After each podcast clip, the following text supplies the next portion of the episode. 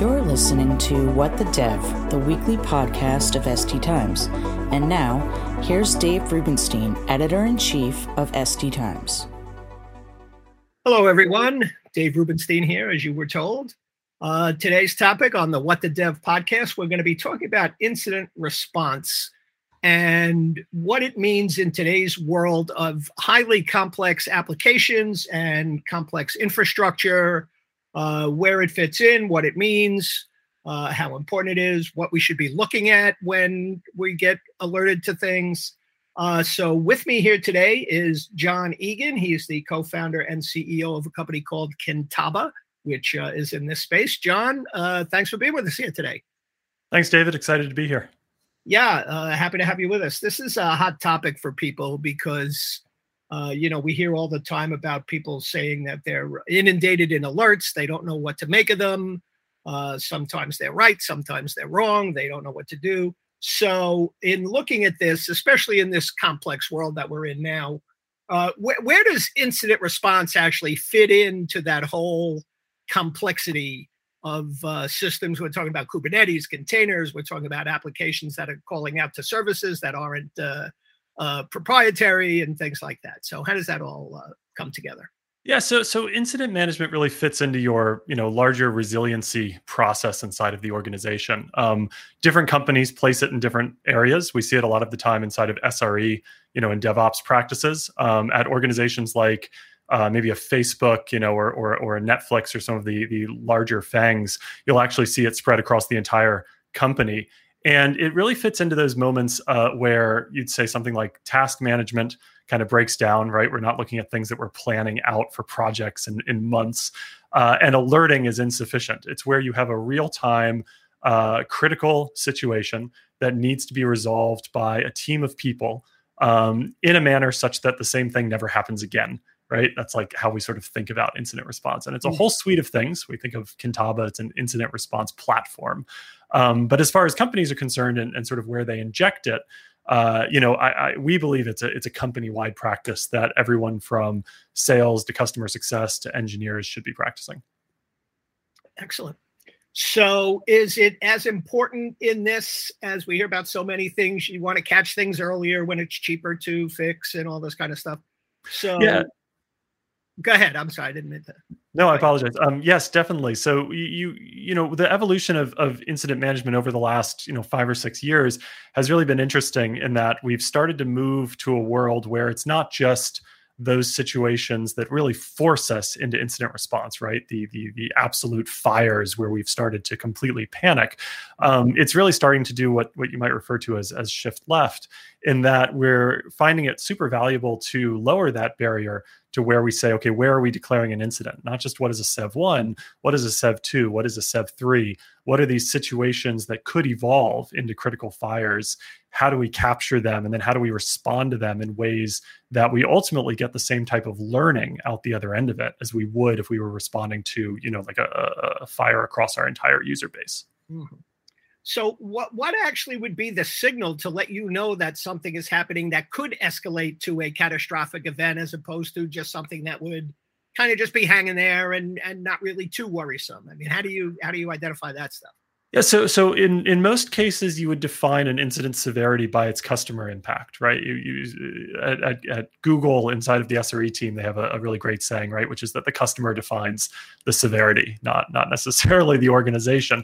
So the traditional way to do this is is you're really defining your severity levels based on impact against your customer base. So if you're a SaaS product, right, and and you have one user you know who's impacted by a problem and and and and it's something you can kind of manage over the course of an hour with open communication with them you know we might call that a sev 3 uh, depending on the type of incident that it is whereas you know your entire website goes down and everything's everything's on fire no one can get at it and the media is starting to report on it you know very clearly a sev 1 um, you know drawing those lines is actually a really important step as you implement incident management. Um, products like ours, like Kintaba, will actually help you with that. We'll give you defaults for where we think the definition of a Sev one, Sev two, Sev three can be. Um, but really, sort of that's that's where you're making those definitions, you know, within the organization. Mm-hmm. Interesting. I know uh, before we came on the call, we were having a conversation earlier, uh, and and one of the topics that I thought that came up that was interesting to talk about, uh, perhaps now, is the metrics that you look for to see at these events as they're unfolding yeah. and and talking about why failure is good in many in many cases so maybe you can elaborate a little on that yeah, so so there's kind of a traditional metric set out there, which are all the sort of MTT stars, right? Like the the mean time to mean time to resolution, mean time to detection, mean time to you know remediation, which is slightly different than resolution. Um, and and what we're actually finding for a lot of organizations that are that are just coming into this space is those metrics can be pretty dangerous. Um, they can put you in a position where it's it's value you know it's it's perceived as a positive thing to not capture incidents because it keeps those metrics lower, right? Your mm-hmm. desire to file an incident, to start that process, if you're inside of an, a, a sub organization that's being measured by your MTTR, is, is greatly reduced, which is ultimately not healthy for the organization, right? You want to mm-hmm. capture incidents early and you want to be very honest about how long they take to close. Um, and the nature of incidents the fact that they tend to be black swan events they tend to be unexpected means they're very often not comparable to each other. So so doing a mean against them is also pretty risky right? If you have one outlier incident that runs for 3 days mm-hmm. and all of your other incidents ran for a couple of minutes it's going to totally blow your mean out um, and suddenly that chart's going to look bad and if you're using that chart in a negative way which which you shouldn't be doing but a lot of companies do and you're you know punishing parts of your organization for having worse mttrs all of this creates a really negative feedback loop. Um, what we're actually finding is is better for organizations when they're when they're adopting incident management practices is they really want to look at the chart of incidents filed against different types of severities so different types of customer impact. And what you want to see is you want to see an increase really across your Sev 2s and your Sev 3s, across your incidents that were caught early, right? You want to see that number go up because a successful incident management process is actually going to expose more of your organization to the healthy processes of how are we responding? Let's get everyone together. Let's record keep that response and let's learn from it. And with an increase in those numbers doing a better job of capturing things earlier in the cycle you'll actually see a decrease then in your sev ones right? In your major catastrophic events that show up in the media that affect your entire customer base that you know put your entire brand potentially at risk and so we'll, we'll often find ourselves sort of making this counter uh, intuitive statement to organizations. And we'll say, look, you, you really want to see these numbers go up. You want to see your total incident count increasing as much as possible in the early days because you're promoting this process, this healthy process. And what you'll see then is that drop in your SEV ones over time. And that's really what you're chasing. Right. Well, that certainly makes sense. So if you have more lower level incidences that you can deal with and respond to quickly, that will prevent you from having more of the catastrophic uh, catastrophic events. That's right. That's right. And and it, it, it, sounds simple and, and sort of you know intuitive. I think when when you when you say it, but it's it's it's a tougher thing to chart. I think for a lot of companies, a lot of companies really, if you're only tracking, you know, that last minute, those those absolute fires, your natural reaction is to say, well, we want the fires to go out faster, and that's true. You know, you do you do want to see your your MTT numbers going down within these Sev ones comparable types of incidents. But that's not really the high level metric you want to keep an eye on, right? Your high level goal is to have a more resilient organization, and a more resilient organization has fewer of these fires, major catastrophic fires overall. Excellent. Yeah. So I know a lot of organizations will turn to automation to kind of help them deal with incidents as they occur and, and perhaps define them and uh, you know kick off the remediation uh, process. So so how critical is automation in the, in the scheme of things? I think sometimes automation is is a little bit confusing when you think about it with relation to incident response and incident management. Automation is actually often an output of incident response. So when you've encountered a major incident, right, that, that is a black swan unexpected event, and you've resolved it and then you've you've written up why it happened and how you're going to prevent it from happening again. Very often automation is that output right? You'll write an automation such that you never have an incident that does that again. Mm-hmm. conversely the idea of utilizing you know an automated remediation right? This idea that that the incident management product can actually solve these problems for you has always sort of been a, a bit more of a um, uh, you know kind of pie in the sky goal for organizations that's really difficult to chase right? Your nature of these things is that they're unexpected. If the automations are in place to remediate them, you never should have had the incident in the first place. So, where we actually find more value for companies versus saying, you know, you're going to go find a product that fixes these problems as they occur for you automatically, is you really want your incident management suite to orchestrate your other systems that are already set up to do automated types of remediation depending on the type of incident. So, an example would be if you have a security incident happening and you have a series of scripts that you want to run that you know ought to probably run in these specific cases but you want a human to make that determination you really want the human to make that call inside of your uh, incident response system. So it's record kept that say Andy comes in and says, okay, we're going to run these like remediation scripts to see if it helps. And then you want that automation system to reach out. So we're seeing this kind of interesting, some people call them, you know, automated run books, some people call them orchestration, but we're starting to see the incident management suite, you know, Kintaba does this really well with our automation suite. Um, become the orchestrator, become the commander across your other tools such that you can work through this kind of like superpowers as humans, right? You want a cyborg when you're responding. You want a human brain like running automated systems to try and help mm-hmm. you with your remediation. Mm-hmm. Yeah. Uh, so I know GitHub recently came out with this uh, uh, Copilot. Uh, and they had that announcement. Uh, is that kind of moving in the direction that you're talking about? Is that where people ultimately might want to try to get?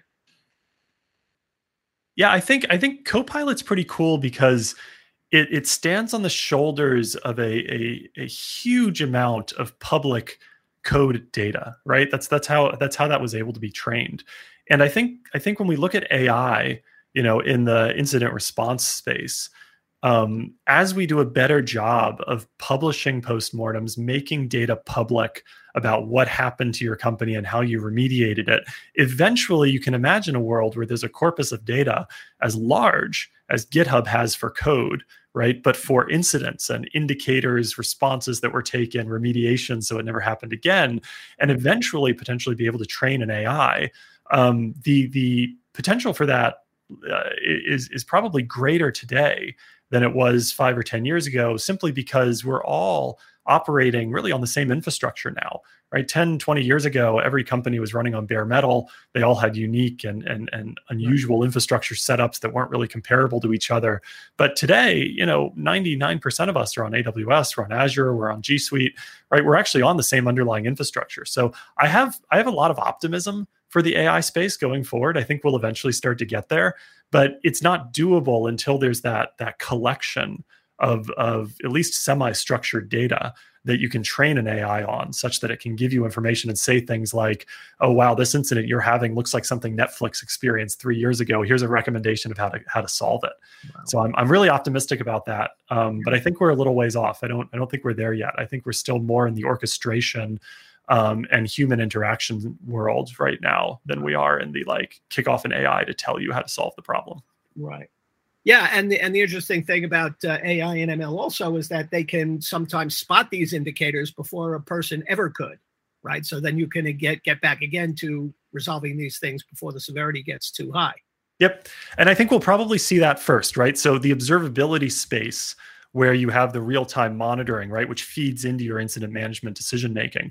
Like, I think we'll start to see AI there uh, sooner um, in ways where the decision about does an incident need to be opened will be able to be more automated because today uh, another sort of counterintuitive point most incidents are human defined so most major incidents are made as a human decision against a series of alerts that have come in that sort of describe an amorphous situation right the uh, we talk about incidents as the two worst incidents are your entire observability panel is red because everything's going horribly. Or worse, your entire observability panel is green, but you're getting customer reports that everything's broken.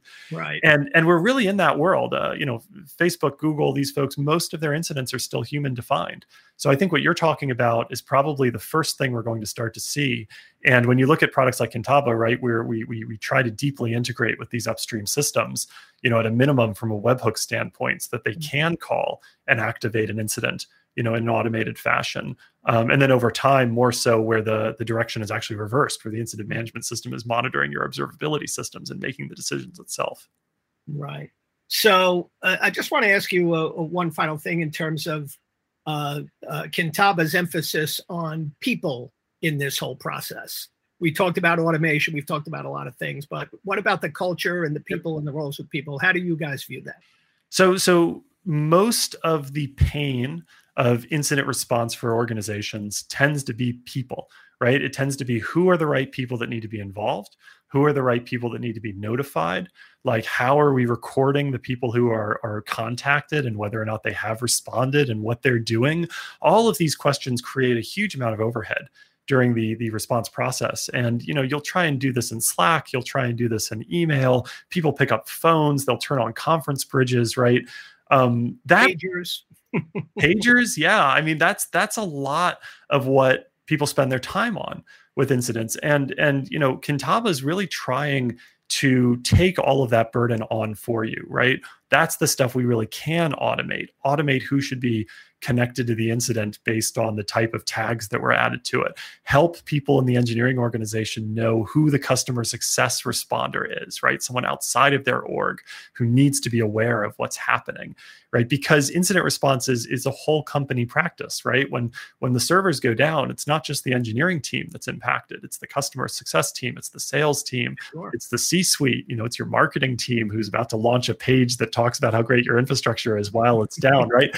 All of these people have to come together. So we've always thought about the product and the space as a collaborative uh, product, and and like a good collaborative product, all of that kind of people management really needs to happen in in as much of an automated fashion as possible. And that's that's a lot of what Kintaba does, right? Expose those incidents to the rest of the organization through dashboards, connect people in Slack and get them in the right channel automatically, announce the incident on all of the different platforms that your company's connected to so everyone's aware. Like that stuff, mm-hmm. getting that out of the way will just reduce the amount of time you're spending on setup costs before you actually go forward into resolving the problem at hand.